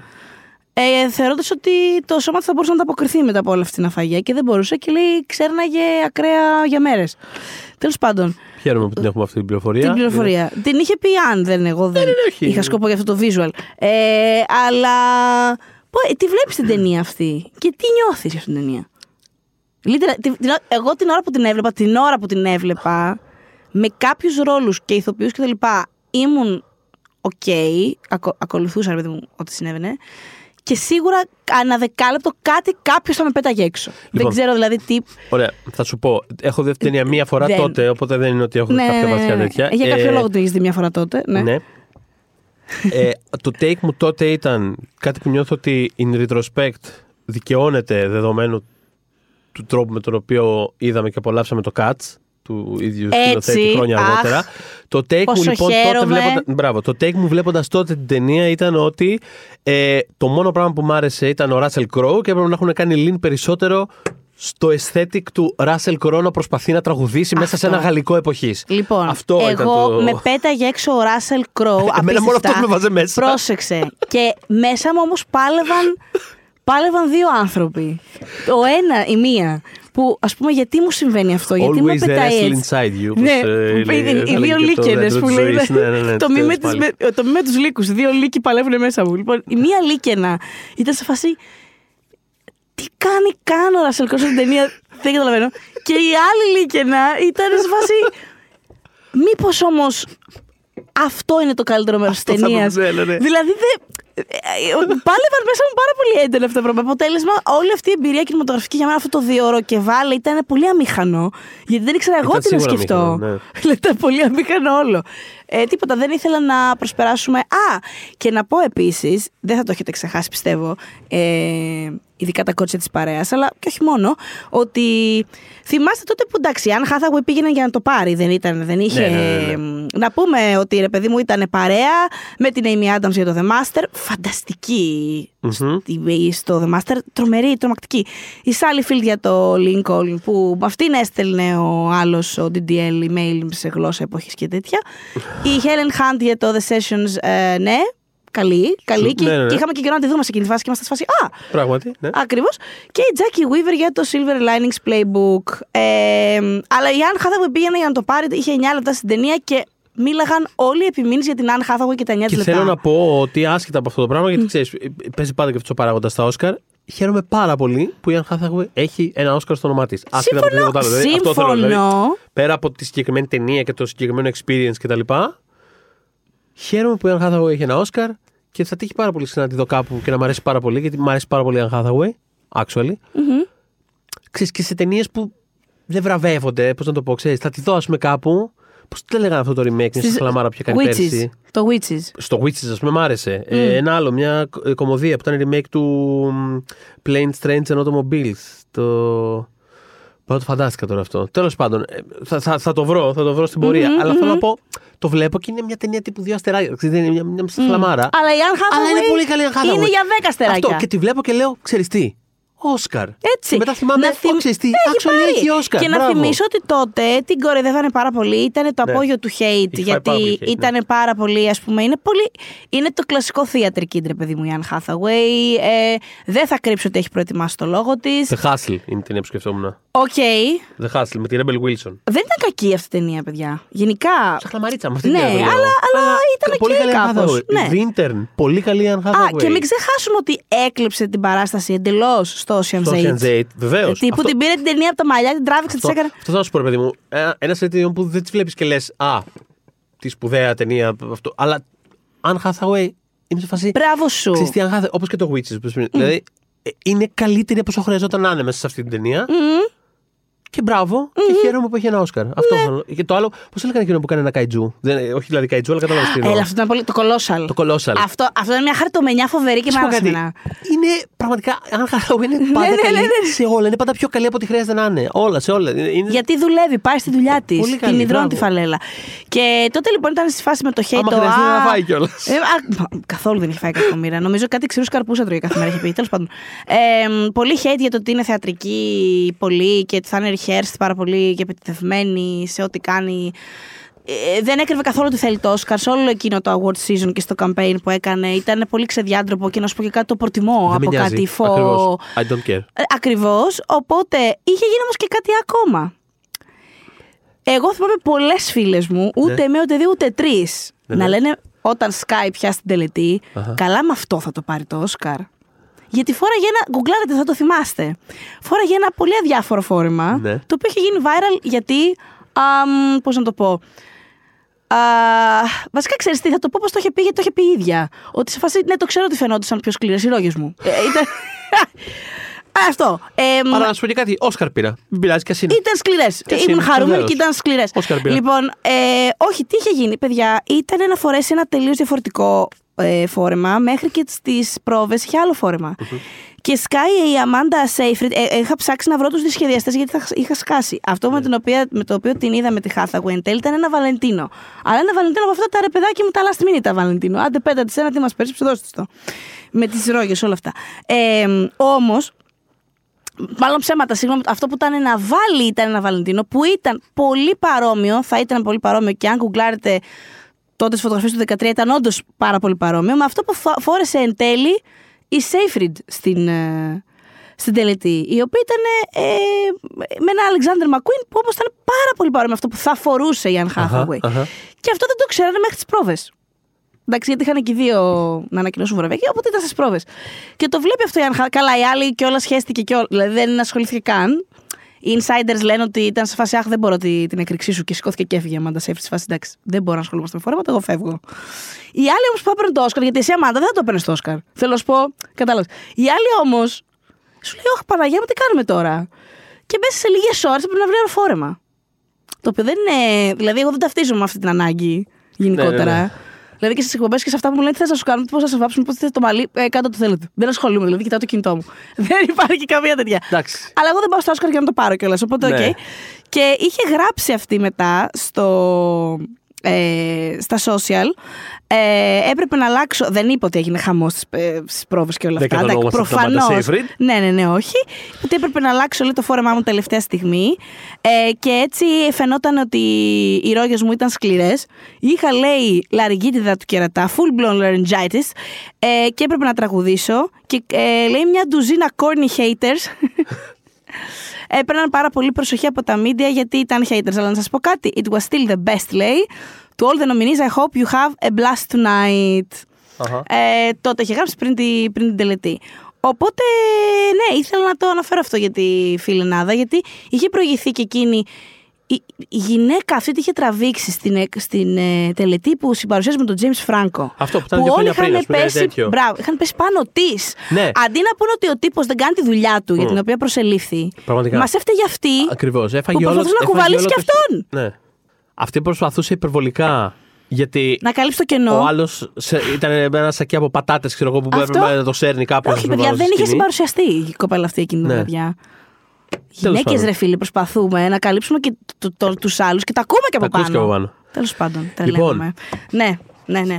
Λοιπόν, Οπότε, ε, ναι. ναι. Ε, οι υπόλοιπες ερμηνείες. Εντάξει, είπαμε για τον Daniel Day Lewis. Μπράβο του. Πήρε το τρίτο. Έγινε ο πρώτος ηθοποιός που κερδίζει τρίτο Όσκαρ πρώτου αντρικού ρόλου. Ακριβώς. Αν αυτός ποιος. Ε, στο, στον πρώτο γυναικείο ρόλο η Jennifer Lawrence έγινε η δεύτερη νεότερη νικήτρια πρώτου γυναικείου 22 ρόλου. 22 ετών τότε. Μόλις. Ναι. Που τότε ε, που τσουβαλιάστηκε, θυμάστε που είπε στα σκαλιά. Μπράβο, ναι. ε, που, κάποια στιγμή πρέπει να πούμε περισσότερο. Έχει πολύ ενδιαφέρον η καριέρα της που ξέρεις, ήταν πολύ front-loaded τότε, mm. πολλοί ρόλοι, πολλά. Ε, και μετά ξαφνικά. Δεν ξέρω, είχα κεντρική. Εγώ δηλαδή. Δεν γίνεται να μην παρατηρήσουμε ότι μετά το Mother του Aronofsky απλά έχει περάσει τέσσερα χρόνια που δεν έκανε τίποτα απολύτως. Μόνο ένα X-Men που ήταν για λόγους συμβολέου και στην ταινία πνευματή μέσα. Mm. Αλλά βασικά η φάση ήταν ότι. Λοιπόν, εγώ φτάνει λίγο. Καλά έκανε, έκανε και πολύ καλά. Πολύ καλά έκανε, συμφωνώ. Και τώρα επέστρεψε, παίζει στο Causeway, το οποίο το, το βρίσκεται στο Apple TV. Είναι υποψήφιο για τον Brent Tyree Henry στην mm-hmm. Oscar, ο οποίος είναι φανταστικός και αυτή είναι πολύ καλή. Ένα πολύ χαμηλών τόνων δράμα πάνω σε δύο ανθρώπους. Είναι μια πραγματικά υπέροχη ταινία με δύο εξαιρετικές ερμηνείες από δύο ηθοποιούς που ξέρεις. Νιώθεις ότι δεν προσπαθούν πάρα πολύ γενικώς για να πετύχουν πράγματα. Πώς να το πω. Και γι' αυτό είναι και τόσο effective. Οπότε έχει ενδιαφέρον έχει πει κιόλας πρόσφατα ότι ξέρεις, νιώθω ότι για καιρό ρε παιδί μου, ξέρεις, τη κρύβανε πράγματα. Ότι δεν φτάνανε στα χέρια της πράγματα τα οποία. Σενάρια, ναι, ναι. ναι. Σενάρια, τα με οποία αποτέλεσμα. Ε, θα ήθελε ενδεχομένως να έχει κάνει, ξέρω εγώ, επειδή ξέρεις, θεωρούσαν ότι δεν ήταν μεγάλα κι αυτή. Δεν ήταν, ξέρεις. Απέλησε το, απέλησε. Σταμάτησε την εργασία της με το βασικό της agency mm. όλα αυτά τα χρόνια που είναι από τα μεγαλύτερα στο Hollywood, είναι από τα τρία μεγαλύτερα agencies. Ναι. Και τους άφησε στην άκρη γιατί ε, είπε ότι ένιωθε ότι και την υποχρεωτικότητα κάθε απόφασή της να είναι μια απόφαση ομάδας, είπε, που είναι πολύ ωραία. Το έδωσε πολύ ωραία ότι ένιωθα ότι πλέον δεν έκανα επιλογές για τη δική μου καριέρα ή για τη δική μου τσέπη στην τελική μόνο, mm. αλλά ότι είχα υποχρέωση να κάνω την επιλογή που θα συνέφερε όλους μας. Mm. Γιατί όπως ξέρετε και ο Ατζέντης θα πάρει το κάτι ναι, ναι, το ναι, δικό του, και ο ένας και ο άλλος και ο παράλληλος. Και ε, ένιωσε ότι έχασε το agency το από τη δική της. Ναι, ρε φίλε. Το οποίο είναι φοβερό, ας πούμε. Ακριβώς. Οπότε έχει ενδιαφέρον πολύ και αυτή η πορεία και ας πούμε στο μέλλον από απόσταση θα είναι ακόμη πιο ενδιαφέρον κάπως να το κοιτάξουμε. Αλλά τέλος πάντων, σε κάθε περίπτωση, εντάξει, είναι μια ηθοποιό που έχει περάσει από διάφορα στάδια και σε, και σε σχέση με τον εαυτό της και σε σχέση με την καριέρα της και σε σχέση με το κοινό. Πάρα πολλά. Αλλά τέλος πάντων, σε κάθε περίπτωση. Ε, α, έχω να συμπληρώσω. Σε κάθε περίπτωση. Ήταν, είχε... ένα, ήταν ένα Όσκαρ που μας άρεσε εμάς αυτό. Είναι ένα Όσκαρ που μου άρεσε. Τη βρίσκω φανταστική σε αυτή την ταινία. Άσχετα από οτιδήποτε άλλο, τη βρίσκω φανταστική σε αυτή την ταινία. Και γενικά, ρε, αυτό είναι μια ηθοποιό η οποία εμφανίστηκε από το πουθενά. Mm. Και ξαφνικά ήταν εμφανές ότι είναι ένα πράγμα που δεν έχουμε, ξα... δεν έχουμε ξαναδεί. Μεγάλη κουβέντα, αλλά θέλω να πω. Ε, ε, πολύ πληθωρική, ρε παιδί μου, ως ε, πολύ μεγάλο εκτόπισμα ερμηνευτικά. Ακριβώς, κατευθείαν, δηλαδή το Winter's Bone και μετά, δηλαδή ότι έκανε κάπως. Τα σήκωνε όλα πάρα πολύ, ρε παιδί μου. Mm, mm. Ε, πολύ, πολύ δεν ξέρω, πολύ ενδιαφέρουσα περίπτωση, πολύ καλή ηθοποιός και χαίρομαι που εκείνο το Όσκαρ. Ναι. Ενώ ήταν, είχε φανταστικές, ε, φανταστική παρέα στην κατηγορία. Αυτό πρέπει να πω. Είναι εκπληκτική όλη η κατηγορία μου εκείνη τη χρονιά. Δηλαδή το κέρδισε. Δηλαδή, ξέρεις, χαίρομαι πάρα πολύ που το, κέ, που το κέρδισε. Είναι μια φανταστική ερμηνεία ξέρεις, πολύ καλή ηθοποιό αυτό που λέμε τώρα, αλλά έχει ταυτόχρονα μαζί της την Jessica Chastain, το Zero Dark Thirty, που ήταν εκείνο το διάστημα που είχε πρωτοεμφανιστεί η Chastain και απλά μέσα σε δύο χρόνια είχε κάνει τα πάντα. 7 ταινίες, παιδιά. Ε, 7 Και είχε πει είναι 7 ταινίε. Απλά τις έχω γυρίσει λέει, σε διάστημα πολλών ετών. Απλά βγήκαν όλε τώρα. Απλά τώρα. Ναι. ε, η Εμμανουέλ Ριβά ε, και η. Ε, είναι η Κουαβεντζενέη Βόλι ναι, για το που είναι ταυτόχρονα η μεγαλύτερη, και η μεγαλύτερη και μικρότερη σε ηλικία Και η μικρότερη, ναι. Και η Naomi Watts για το Impossible, το οποίο εμένα μου αρέσει πάρα πολύ και είναι φανταστική η Naomi Watts την ταινία. Πολύ καλή και ταινία. εμένα. Ε, Απλά εμένα μου άρεσε η νίκη της Λόρεν, γιατί τότε η... το discourse ήταν ότι ρε παιδάκι μου, ωραία, πολύ καλή Λόρενς, αλλά ξέρεις, οι άλλες είναι σε δράματα. Αυτό είναι, ότι είναι οι άλλε σε δράματα. Εμένα μ' άρεσε γιατί εγώ χρόνια γκρίνιαζα και γκρίνιαζα ακόμα ότι ρε παιδί μου. Ότι και πιο light ταινίες έχουν Ναι, ρε, ναι, ρε, Δηλαδή, ωραία, ας δούμε την αντίθεση. It's fine, δηλαδή δεν έγινε τίποτα. Συμφωνώ, συμφωνώ. Δεν έγινε τίποτα. Εντάξει, τώρα η Sustain το πήρε για αυτό που πήρε το για αυτό που το πήρε. Αλλά το πήρε. Ε, δεν ναι. χρειάζεται να το πάρει το 13. Θα σου πω εντάξει, καλά έκανε και το πήρε η Λόρενς. Παρότι είναι φανταστική η σε αυτή την ταινία. Γενικά τώρα εμένα το Zero Dark Thirty μου αρέσει πάρα πολύ. Mm. Και είναι με ταινία όμως που θέλω να ξαναδώ. Mm. Ε... Ε, να πω ένα για τη Wallis, τη ναι, μικρή. Ναι. Γιατί θυμάμαι γενικότερα ήταν αρκετά σκανδαλώδης εκείνη η χρονιά. Συνέβαιναν πράγματα άσχημα. Ε, θυμάμαι επειδή δεν μπορούσαν να προφέρουν το όνομά της, να της λένε συνέχεια στα red carpets. Ότι α, έλα μου εντάξει, θα σε λέμε Άννη. Και όχι μια ούτε δύο ούτε τρεις φορές, γιατί είχε ήδη κάνει book το γνωστό ρόλο, ναι, στο ναι, ναι. γνωστό musical τέλος πάντων. Και η μικρή ήταν σε φάση, όχι, δεν με λένε, δεν με λένε Άννη, με λένε έτσι. Ναι. Ήταν 9 χρονών τότε. Ε, και τέλος πάντων την είχε κράξει η κρίση ε, Τίγκεν, ότι είναι πάρα πολύ. Την ξέρω εγώ, Μπράτ, τι την είχε πει. Την είχε, είχε πει, κάνει mispronounce ο Ρίκη Ζερβές στις ε, σφαίρες στο όνομά της και άλλα γέλια από εκεί πέρα δεξιά και αριστερά. Και μετά βγαίνει και το Onion, και την, απο... θυμάμαι αυτό. την αποκαλεί Καντ, παιδιά, εντάξει, τη μικρή. Εντάξει, λίγο... Oh my god. Δηλαδή, ναι. τι στο. 9 χρονών. Και μετά είναι νομίζω η μόνη φορά που το Onion είχε βγει και είχε, είχε, είχε ανακοινώσει apology. Δηλαδή. Ναι. Εντάξει. Επειδή η κοπέλα απλά έλεγε Μα δεν δε με λένε πώς με λέτε. Σας παρακαλώ, πείτε Νιώθω ότι εκείνο το αστείο του Onion ήταν. Ο στόχος του αστείου ήταν αυτοί που αυτοί που είχαν απαιτήσεις από την Σύμφωνη, αλλά είναι η λέξη πολύ φορτισμένη αλλά στο η λέξη πολύ φορτισμένη και στην Αμερική τουλάχιστον. out of context. ειδικά ο τρόπο που κυκλοφορούν τα αστεία του Onion που ξέρουμε ότι είναι out of context στο ίντερνετ. Ναι, ναι, γενικώς, ναι, ναι, είναι απλά ναι. ένα headline. Ισχύει. Εντάξει, Έχετε δει καταλαβαίνω ότι- Αμερικάνο να μιλάει με Άγγλο, με Βρετανό για τη χρήση της λέξης Kant. Κάντε το αυτό, επιδιώξτε το κάποια στιγμή. Έχουν διαφτε... τελείως διαφορετικό. Τελείως, δηλαδή, ναι, ναι, ναι. οι Αμερικάνοι το, το ακούνε και είναι σε φάση Τι! Φυλακή! Οι Άγγλοι το λένε κάθε 7 λέξεις. Οι Άγγλοι το λένε όπως λέμε στο μαλάκα, ξέρω εγώ. Ναι, είναι λίγο ακριβώς φάση. αυτό. Οπότε έχω βρεθεί ενώ μπροστά σε τέτοια κουβέντα και ήταν από τα πιο απολαυστικά πράγματα. Συμβαίνουν σίγουρα πολύ άβολες Ναι, καταστάσεις, ας πούμε. αυτό. λίγο αυτό το, Πολύ, πολύ. Το, το πολιτισμικό κενό. Πολύ. Ε, Είχα ξεχάσει ότι ήταν ο Ντενίρο για το Silver Linings. Το είχα ήταν- ξεχάσει. Ήταν, ο Ντε- ήταν όλοι, ναι, ήταν ο υποψήφιο Bradley Cooper, η Jackie Weaver, ο Ντενίρο και ο. Και η Λόρεντς. Ήταν και οι τέσσερις λοιπόν υποψήφοι. Και το β' αντρικό ρόλο εκείνη τη χρονιά, επειδή είπαμε για τις άλλες τρεις κατηγορίες, το β' αντρικό ρόλο τον πήρε ο Christoph ε, Waltz για το Django Unchained. Το οποίο, ξέρεις, δεν θα είναι ποτέ όχι περίεργο το γεγονός ότι ο Christoph Waltz έχει δύο Όσκαρ για δύο ίδιες ερμηνείες. ίδιες, ίδιες, ναι. Εντάξει. Ο- Όλο ίδιες, ε; Ναι. Τύπου ίδιες όμως. Είναι ίδιες ερμηνείες στην ίδια ταινία. Κάπως. Όχι, Δηλαδή, καμία εντάξει, σχέση, αλλά- ναι. Η ταινία, αλλά κάπως ζητάει από αυτό το ίδιο πράγμα. Τέλος πάντων, είναι, είναι λίγο αστείο. Ε, Είναι αρκετά αστείο, μην τρέπεσαι. Είναι αρκετά αστείο. Ταυτόχρονα μου αρέσει πάρα πολύ ο συγκεκριμένος. Οπότε είμαι σε φάση. Fine. Whatever. Δηλαδή, έχουν συμβεί και go χειρότερα for πράγματα. it. Ξέρεις, δεν, δεν πειράζει. Και ούτε είναι ότι, ας πούμε, υπάρχει κάποια ερμηνεία εδώ πέρα που λέω Παναγία μου. Α, εντάξει, υπάρχει ένας Φίλιπ Σέιμορ Χόφμαν για το Master υποψήφιο, αλλά. Εντάξει, OK, okay, δεν είναι ότι είναι και αγαπημένο μου. Πώς να το πω. It's fine. Δεν, δεν, δεν, δεν πειράζει. Δεν έχει γίνει κάτι σοκαριστικό και αδιανόητο. Αλλά είναι αστείο παρόλα αυτά ότι έχει ο Κρίστοφ Βαλτς δύο Όσκαρ Για τον ίδιο άνθρωπο. και το ίδιο πράγμα. Κάπως. Ε, Μιλώντας για το. και επειδή ανέφερα και τον Φίλιπ Σίμουρ Χόφμαν, από τις ταινίες που, γενικά έχουν, που υπάρχουν γενικά φέτος στα Όσκαρ, έχει κάπως λίγο πλάκα το ότι ξέρεις, είμαστε ακόμα σε ένα διάστημα. Αν και όχι, δεν μπορεί να το πεις ακριβώς πριν, γιατί ας πούμε το There Will Be Blood είχε αρκετά δυνατή παρουσία στα Όσκαρ, αλλά, Βέβαια. αλλά κάπως είναι και πριν. Το, τώρα νιώθω ότι, ο, νιώθω ότι έχει μπει λίγο πολύ το Μας Άντερσον σε μια, κατάσταση, σε μια φάση που κάπως ό,τι και αν κάνει Θα χωθεί. θα χωθεί. Θα μπει, θα μπει, στο μεγάλο. ναι, βεβαίως. Ενώ ας πούμε εδώ πέρα βλέπουμε ότι το Master δεν υπάρχει στο, ούτε στο. Δεν είναι στην στην καλύτερη καλύτερη ταινία και ταινία. δεν είναι και στη σκηνοθεσία. Σκηνοθεσία δεν είναι παρότι ήταν αρκετά απλο, απλωτά. Φέτος ε, ενδεχομένως ξέρεις. Και για μια, και για μια πολύ στιβαρή ταινία το κιόλας. Δηλαδή είναι μια ταινία η οποία εύκολα την έβλεπα, ρε παιδί μου, να βγαίνει και να είναι υποψηφία για ταινία, σκηνοθεσία, μπ- μπ- πρώτο αντρικό, β' αντρικό, β' γυναικείο. Α, είναι βέβαια για πρώτο αντρικό. Εντάξει. Είναι μόνο για ερμηνείες βασικά. Δηλαδή, ούτε, ούτε στο σενάριο έχει μπει. Το οποίο Που είναι, γιατί Αυτό και είναι ξέρεις, περίεργο. αυτό είναι περίεργο. Αυτό, και είναι είναι το περίεργο. περίεργο που δεν ήταν ο. που δεν είναι καθόλου στο σενάριο. Ήταν ο Ε, άλλος Άντερσον, είναι βέβαια, ο Wes, Wes για Anderson το Moonrise Kingdom. Σου λέει Ε, ένας, ένας, έναν Άντερσον θα βάλουμε. Ναι. Μην μπερδευτούν. Μην Ε, γίνει Τζον Τραβόλτα εκεί αυτό. πέρα. Αντέλ Νταζίμ. ε, είναι, Τι έχουμε ζήσει. είναι ναι. στο πρωτότυπο σενάριο, είναι και το Flight ε, που έχω ένα soft spot, το βρίσκω Ναι, είναι από τιμιότατο. αυτές που μας αρέσουν. ε, Του Ζεμέκης. Ζεμέκης. Ε, και οι υπόλοιπες λίγο πολύ είναι αυτές που ήταν ε, για καλύτερη ταινία. Ε, τι άλλα σημείωτα έχουμε. Θέλω όπως λίγο να γρήγορα; πω και το Σεφ Μακφάρλαν. Ναι, Seth MacFarlane. Ε, μ, α, θεωρώ από τους χειρότερους παρουσιαστές που είχαν ποτέ τα Όσκαρ.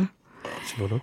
Ε, ο σεξισμός και ο μισογυνισμός στο μονόλογο του και όχι μόνο πραγματικά δεν ήξερες τι θα σε χτύπαγε ανά δεύτερο, ανά δύο λεπτά, τρία κάτι έλεγε.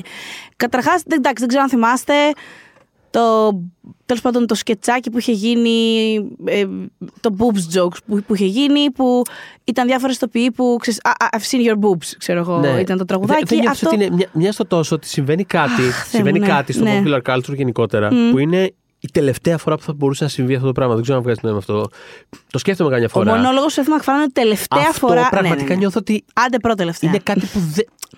Ξέρεις, ε, Προφανώς είναι μεγάλη κουβέντα. Δεν είναι ότι γιατρεύονται πράγματα ή ότι λύνονται πράγματα κτλ. Αλλά Ότι Όχι. αυτό έτσι όπως το είδαμε, δηλαδή αυτό το Έτσι, artifact, το έτσι. συγκεκριμένο, δηλαδή αυτή, αυτή η παρουσίαση εκείνη τη τελετή στον Όσκαρ είναι η τελευταία φορά που θα μπορούσε να έχει συμβεί με αυτόν τον τρόπο αυτό το πράγμα. Δηλαδή κάπω. Ακριβώς. Ναι. Είχε, πει, είχε γίνει το, που- το We Saw Your Boobs, τέλος πάντων, το τραγουδάκι Ναι. εκείνο, ε, στο οποίο είχε συμμετάσχει η Jennifer Lawrence, ας πούμε. Ήταν μέρος του σκέτς. Θέλω να πω, δεν είναι ότι όλες φωνάζαν από κάτω. «Ου!» όχι, όχι. Αλλά θέλω να πω, ναι. Ε, μ, ε, Μιλώντας για το, τον Ταραντίνο, είχε πει ότι είναι μια ιστορία ενός άντρα που παλεύει να πάρει πίσω τη γυναίκα του, α, η οποία έχει υποστεί αδιανόητη βία, ή αλλιώς α, αυτό που ο Chris Brown και η Ριάννα θα ονόμαζαν date movie. Ε, πήγε να τη σκοτώσει ο άλλος. Θα πέθαινε η Ριάννα. Δεν ξέρω, δεν νομίζω ότι είναι αστείο. Είχε αποκαλέσει την Τζένιφερ Άνιστον stripper. Είχε πει ότι το Zero Dark 30 είναι ένα παράδειγμα της, ε, ένα καλό πούμε, παράδειγμα της ε, εγγενούς ε, ε, ικανότητας των γυναικών να μην αφήνουν τίποτα να πέσει κάτω. Ε, είχε πει ότι είναι λογικό, ήταν οκ μάλλον, που κανείς δεν μπορούσε να καταλάβει τη Σέλμα, τη Σάλμα Χάγεκ όταν μιλάει, γιατί το μόνο που θέλουμε να κάνουμε είναι απλά να την κοιτάμε. Δεν γίνονται αυτά και άφησα και κάποια απ' έξω. Γιατί την ευρίαζα στα σημεία για να μην τα ξεχάσω και λέω τι. Α, το διάλογο! τελευταία φορά που μπορούσε να συμβεί αυτό το πράγμα. Δηλαδή. Ήταν όλο χάλια. Και ήταν το 13, ήταν 10 χρόνια πριν, δεν είναι 60 χρόνια πριν. Είναι, είναι τώρα. Εγώ το 13 το νιώθω πολύ κοντά. Εντάξει, κοντά είναι, ναι, αλλά είναι μια ναι, δεκαετία ναι, ναι. Είναι δεκαετία. Είναι αυτό το σοκ που παθαίνεις ότι όταν ε, φαντάζεσαι, ακούς 30 χρόνια, σκέφτεσαι τα 80 και όχι τα 90 ναι, ναι, ναι. είσαι στην ηλικία μας. Ε, οπότε απλά ναι, ήθελα αυτό. Δεν ήθελα να κλείσει το επεισόδιο χωρίς να κράξω το Σεφ Μακφάρλαν. Που θα θυμίσω. Θυμάστε, βρε πουλάκια, ότι τα είχε αρκετό καιρό με την Εμίλια Κλάρκ. Και όταν, τον είχε, όταν είχαν χωρίσει, εγώ δεν ξέρω τώρα ποιος χώρισε ποιον, όταν ε, είχαν χωρίσει, είχα σκεφτεί, Αχ, βρε Εμίλια, ξεστραβώθηκε, σας το καλό. Και θυμάμαι κάποια στιγμή είχε δώσει μια συνέντευξη που κάτι της είχαν. Αυτή δεν μιλάει για την προσωπική της ζωή γενικά. Ναι. Αλλά κάτι της είχαν, την είχαν ρωτήσει απ' έξω, απ' έξω, απ' έξω, απ' έξω, απ' έξω. Και είχε γυρίσει και είχε πει χωρίς να ονομάσει κανένα και τίποτα. Εσείς βλέπετε να έχω γούστο γενικά στους άντρες. είχε πει Μελίνα Κλάρκα πότε. Η Ντανέρ της καρδιάς μας. Πριν 10 χρόνια έκανε την αυτοκριτική της. Εντάξει. Και θέλω να ελπίζω ότι πήγαν τα πράγματα καλύτερα για εκείνη. I hope, γιατί συμπαθώ πάρα πολύ. Anyways. Ε, συμπαθώ πολύ. Θέλω να, να πω στα γρήγορα να πιάσω μερικά bullet points πριν το κλείσουμε τις υπόλοιπες κατηγορίες. Σε βλέπω πας προς κινούμενα σχέδια. Προς διάφορα θέλω να πάω, mm. αλλά θέλω να πω και για κινούμενα σχέδια. Okay. Ε, Συμπαθείς με στουδιακά στάνταρ, ας πούμε, η πεντάδα. Κέρδισε τον Brave εκείνη τη χρονιά, mm. αλλά ήταν υποψήφιο το Wreck-It Ralph. Ωραίο. Ε, ήταν υποψήφιο το, το Pirates Band, Band of Misfits, το οποίο είναι φανταστικό. Επίσης, αν το έχετε δει, λέει, πραγματικά είναι γλυκύτατο και υπέροχο. Το Paranorman και το Winnie. Cute, whatever. Cute Winnie. Tim Burton, whatever. Sure. Το Brave ε... ε έχει και το story από πίσω ότι είχε δοθεί, θα ήταν η πρώτη ταινία της Pixar σκηνοθετημένη από mm-hmm. γυναίκα. Είχε ξεκινήσει όλη αυτή η διαδικασία στην προπαραγωγή, αλλά κάπως δημιουργικά τα σπάσανε και δόθηκε η ταινία εν τέλει στον Μαρκ Άντριους. Που... Αλλά είναι credit, δηλαδή είναι τόσο, ήταν τόσο βαθιά μέσα, στο, ναι. μέσα στη διαδικασία της δημιουργίας της ταινίας που είναι credit και στους δύο. Και η Μπρέντα Τσάπαν. Η Τσάπαν έχει μιλήσει πολλές φορές για το πώς της πήραν την ταινία ουσιαστικά από τα χέρια και το πώς αλλοιώθηκε η ταινία γιατί υπήρχε πολύ μεγαλύτερη έμφαση στη σχέση, ακόμα μεγαλύτερη έμφαση στη σχέση μάνας ε, και λιγότερο αρκουδοκατάσταση τέλος πάντων. Εγώ θεωρώ το Brave, το Brave είχα τρομακτικές ελπίδες για τον Brave. Μ' άρεσε πάρα πολύ όλο, όλο το promotional, όλο αυτό. Και μ' άρεσε και η ταινία εν τέλει, αλλά ήθελα να είναι καλύτερη. Το θυμάμαι αυτό δηλαδή ότι την είδα και είπα Α, OK, okay, αυτό ήταν. Ε, okay. Ε, εμένα κάπως ήταν εμφανές αυτός ο... Ήταν λίγο κάπως σαν δύο ταινίες. Ναι, δηλαδή, ήταν κάπως... άτσαλο, ήταν άτσαλο. Το οποίο, Αυτό ήταν κάτι που με είχε πετάξει πολύ Ερμηνεύεται εν τέλει. Ναι. ναι. Ε, makes sense. Εντάξει, ξενόγαλο το Αμούρ μόνο του κατέβηκε. Ναι, εντάξει, ήταν υποψήφιο το νο του Παύλου Λαδαΐν, αλλά εντάξει, ναι. τα άλλα και λίγο το Κοντίκι είχε κάνει πραγματάκια. Ναι, ναι. ναι. Από Νορβηγία λέω. Ναι. Το Ρόγια Λαφέρ, του Νικολάη Αρσέλ. Τέλος πάντων, δεν έχει σημασία. Το πήρε λίγο αβάδιστα το Αμούρ, εύκολα. Ε, ε, στο ντοκιμαντέρ κέρδισε το Searching for Sugarman, το οποίο είναι μεγάλη, μεγάλη έτσι, λαϊκή επιτυχία. Είναι, είναι. Ε, Για ντοκιμαντέρ ειδικά έχει κάνει δώρο. Σίγουρα. Ε, Επίσης, ε, εγώ λατρεύω το Paperman που είχε κερδίσει το μικρού μήκο κινουμένων σχεδίων. Ε, καλά, το βρίσκω πανέμορφο και μια τεχνική που εύχομαι να χρησιμοποιούταν περισσότερο σε σχέση με ναι, το Ναι, δυστυχώς ακόμα CGI. τεχνολογικά δεν μπορούν. Ε, mm. Σε μεγάλου μήκου τώρα εννοώ. Αν ναι. δείτε το Paperman θα καταλάβετε. Ψάχνετε γιατί... να δείτε το Paperman, αν δεν το έχετε δει. Είναι πραγματικά πανέμορφο πλάκα. και είναι μια μίξη, ξέρεις, χειροποίητου με ένα με ψηφιακή ας πούμε, διαδικασία, το οποίο νιώθω ότι θα μπορούσε να είναι ξέρεις, μια καλή λύση ας πούμε, αν επιμένουν ε, στο CGI, στο CGI ναι, ναι, ναι. είναι μια καλή Όταν είχα πάει στα, στα γραφεία τότε της Disney είχε αναφερθεί το Paperman γιατί είχαμε κάνει τέλος πάντων συνέντευξη με ένα από τους ελάχιστους τον Goldberg τέλος πάντων, mm. ελάχιστους όμως. Δηλαδή τρεις πρέπει να είναι αυτή τη στιγμή στην Disney που, που είναι ακόμα και ουσιαστικά είναι εκεί εντάξει, για να κάνουν εννοείται την προπαρα... να συμμετάσχουν στην προπαραγωγή αλλά και να καθοδηγούν τους CGI artists. Γιατί όντως δεν γίνεται αλλιώς, τους χρειάζεται τους χερά τους, αλλά έχουν κρατήσει μόνο αυτούς που τους είναι απαραίτητοι. Ναι. Ένας από αυτούς λοιπόν είναι ο Goldberg, ο Eric Goldberg, ε, σκηνοθέτης του Pocahontas. Και είχαμε ρωτήσει, είχα ρωτήσει συγκεκριμένα για τον Paperman. Αν έχουμε βελτίωση, ρε παιδί μου, με την έννοια ότι αυτό ε, Πώς πάμε με το να μπορούμε να το κάνουμε απλά ή σε μεγάλου μήκους. Και μου είχε πει ότι ακόμα είναι δύσκολο. Βέβαια, το ταξίδι μου εκείνο νομίζω ήταν το 17 το 18. Οπότε Έχει έχουμε μεσολαβήσει. ναι, δηλαδή ξέρω εγώ, πάμε λίγο. Πάμε λίγο. Ναι, ναι. πάμε λίγο. Πάμε λίγο. Ναι. Ε, επίσης, αξιοσημείωτο πολύ. Ε, γενικότερα, μια ταινία που δεν αναφέραμε καθόλου, αλλά επίσης είχε σημαντική παρουσία ήταν το Skyfall. Το οποίο. σημαντική παρουσία. Έτσι. Oh. Ε, ας πούμε, και αυτό δεν θα μου κάνει. Ε, σήμερα, ας πούμε, θα ήταν τη δεκάδα καλύτερης ταινίας. Θα ήταν, ναι. Πολύ... Έχεις δίκιο. Έτσι. Θα ήταν, ναι. ε, αλλά τέλος πάντων πήρε παρόλα αυτά δύο Όσκαρ, τραγούδι και μοντάζ. Έχει, ε, ηχητικό μοντάζ. Έχει ενδιαφέρον ότι αυτό το, το ηχητικό μοντάζ ήταν ισοπαλία, είναι σπάνια ισοπαλία. Πολύ σπάνια, με Zero Dark 30. Με Zero Dark 30, το είχαν πάρει και οι δύο ταινίες το, το Όσκαρ. Και το τελευταίο που ήθελα οπωσδήπε να σχολιάσω πριν φύγουμε από εδώ μέσα. Ανά Καρένινα. Είναι ότι ακριβώς. Ε, στα κουστούμια κέρδισε Όσκαρ το Ανά Καρένινα, το οποίο το έχουμε ξαναζητήσει νομίζω. Εμένα mm. από τις αγαπημένες μου ταινίες της δεκαετίας αυτής, στο Ανακαρένα του Τζοράιτ. Το, το, το, το, λατρεύω αυτό το πράγμα που κάνει. Και χαίρομαι πάρα πολύ που είχε ένα Όσκαρα αυτή την ταινία.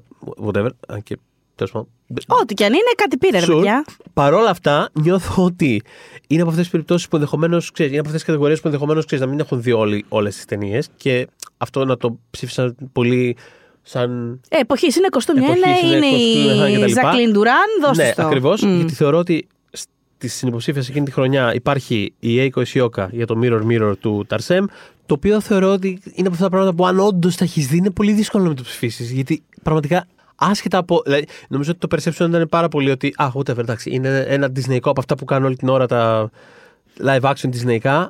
Ναι, ναι, εντάξει, ναι. είμαι σίγουρος ότι θα έχει ωραία κουστούμάκια κτλ. Αλλά εντάξει, ένα καρένι, να ξέρεις. Ναι. Νιώθω ότι κάπως αυτή ήταν η σκέψη. Όμως... Πραγματικά αυτό που συμβαίνει σε αυτή την ταινία με τα κουστούμια είναι. Ναι, αλλού. Από άλλο κόσμο. Και με, με καίει έκανε όταν, κάτι, έκανε με κάτι άλλο. υποψήφιο να κερδίσει. Mm, mm, mm. Αυτό. Αυτό θέλω να πω μόνο, αλλά τέλος πάντων παρόλα αυτά δεν πειράζει. Όσκαρ το κανένα. Το, το σκαρικό Ήταν, βλέπω, γιατί το έχω ξεχάσει. Ήταν η χρονιά που είχαμε και Mirror Mirror και Snow White and the Huntsman. Mm, Ίδια χρονιά. Είχα ξεχάσει ότι είχαν πέσει μαζί αυτά τα δύο. Όντως. Ναι. Δεν το έχω δει ποτέ αυτό να ξέρεις. Το Snow White and the Huntsman. Ναι, εγώ το είχα δει. Ούτε αυτό το sequel. Ε, το είχα καλύψει. Είχε στείλει εμένα στην προβολή, Θεοδωρή. Γιατί δεν ήθελα να το δεις. Εξαιρετικά. και είχα γράψει εγώ για αυτό το πράγμα. Που θυμίζεις πολλά πράγματα σήμερα. ναι, από το παρελθόν μας. Το, το κοινό. Παρελθόν, ναι. Ναι, ναι, ναι, ναι. Λοιπόν, οπότε ναι, αυτά σε γενικές γραμμές. Είχε πολλές ώρε ταινίες. Δηλαδή, ενδιαφέρουσα χρονιά, ωραία χρονιά. Δεν είναι ότι ξέρεις, δεν είναι ότι κάτι από όλα αυτά ας πούμε, το βλέπω και λέω αν είναι δυνατόν. Ξέρεις. Ναι, τι σκεφτόντουσαν. Είναι, είναι, είναι η σπάνια χρονιά που ξέρεις, όλα είναι κάπως defensibly, αν όχι Τέλος πάντων, fine. Δεν υπάρχει κάτι τερατώδες, ας πούμε, κατά τη γνώμη μου. Όχι, το, το Argo για μένα δεν είναι ταινία που έχει θέση τώρα στο να κερδίσει ως καλύτερης ταινίας. Αλλά όπως και να έχει όμως. Την περασμένη, στο περασμένο επεισόδιο μιλάγαμε για το 2009 που πραγματικά τι πεντάδα ήταν αυτή και θα μας χαλάσει τώρα αυτή η δεκάδα. Αυτό όχι, όχι. Είναι μια χαρά, ωραίες ταινίες και, τα, ναι. τα ερμηνευτικά είναι ωραία, ωραία ηθοποιοί. Ξέρεις. Ε, Ταραντίνο εδώ πέρα, Όσκαρ σεναρίου. Ε, δηλαδή έχει, έχει. Γενικά εκείνη τη χρονιά, επειδή το θυμάμαι το vibe, είχε Υπήρχε excitement γενικά γύρω ναι. από ότι. Υπήρχε ζωντανή συζήτηση, μάλλον θέλω ναι, να πω. Ναι, ναι. Δεν πηγαίναμε σβηστά. Όχι, όχι. είχε πολλά απρόβλεπτα πράγματα, είχε πολλά exciting πράγματα, είχε πολλά ρεκόρ, είχε πολλές πρωτιές. Είχε αβεβαιότητα. Ας πούμε, mm. Δηλαδή, Όσκαρ σκηνοθεσία ήταν ορθάνυχτο. Είχε, αυτό είχε περίεργα πράγματα, δηλαδή ξέρεις, δεν ήξερες πώς να το προσεγγίσεις. Φαβορή για καλύτερης ταινίας δεν προτείνεται καν για το σκηνοθεσία. Δηλαδή, mm. Είχε πράγματα τα οποία λες, OK, okay, Λοιπόν, θα δούμε. Να μην βαριόμαστε. Ναι, αυτό, να μην βαριόμαστε. Να μην βαριόμαστε. Αυτό. Οπότε κάπως με αυτόν τον τρόπο νιώθω ότι είναι κάπως μια εισαγωγή στα πιο σύγχρονα Όσκαρ που εντάξει, όχι απαραίτητα κάθε χρόνο, αλλά mm. θα συμβεί και ένα του τρελού, ρε παιδί μου. Λες. Που ξέρεις, ας πούμε, αν πας ένα μήνα πούμε, πριν την τελετή και σου πει κάποιος ότι θα εξελιχθούν έτσι τα Όσκαρ. Ναι. Πεις, Α, αλήθεια. Άκου. Okay, ενδιαφέρον. Άκου τώρα. Αυτό. Οπότε, τόσο. Νομίζω το καλύψαμε. Εσείς μπορείτε να συνεχίσετε να μας στέλνετε προτάσεις στο Pop για τις δύσκολες ώρες Facebook group για άλλες χρονιές ή με μονομένα περιστατικά που θα θέλατε να ε, σχολιάσουμε. Έχουμε ήδη σημειώσει κάμποσα από αυτά που μας έχετε πει σε εκείνο το πρώτο post που είχαμε κάνει σχετικά και μας ακούτε φυσικά Google Podcasts, Apple Podcasts και μας βρίσκεται στο Facebook group Pop για τις δύσκολες ώρες φυσικά. When we make that sequel, motherfucker!